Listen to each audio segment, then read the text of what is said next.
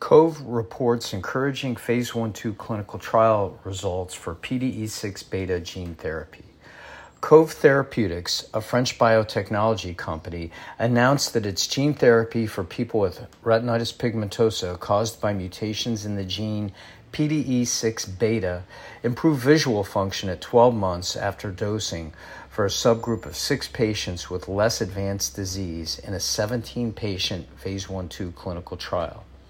The company said the results support preparation for a registrational trial for the PDE6 beta gene therapy.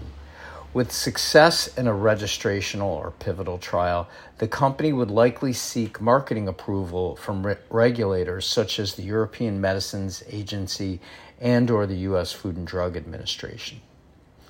Coave has received approval from regulators to dose six additional patients ages 13 to 25 years with less advanced disease in the current phase 1 2 clinical trial. Improvements for the trial subgroup were reported in best corrected visual acuity, visual fields, microperimetry, which measures sensitivity in the central retina, full field sensitivity, which measures general retinal sensitivity, and the ability to navigate a mobility course. Two dose levels of the gene therapy were evaluated in the phase 1 2 clinical trial. Only the patient's worst seeing eye was treated. Those patients with improved visual function received the higher dose.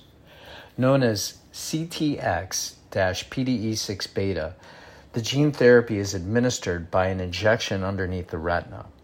The gene therapy uses a human engineered adeno associated virus, or AAV, to deliver copies of healthy PDE6 beta genes to the photoreceptors in the retina to augment the mutated gene copies.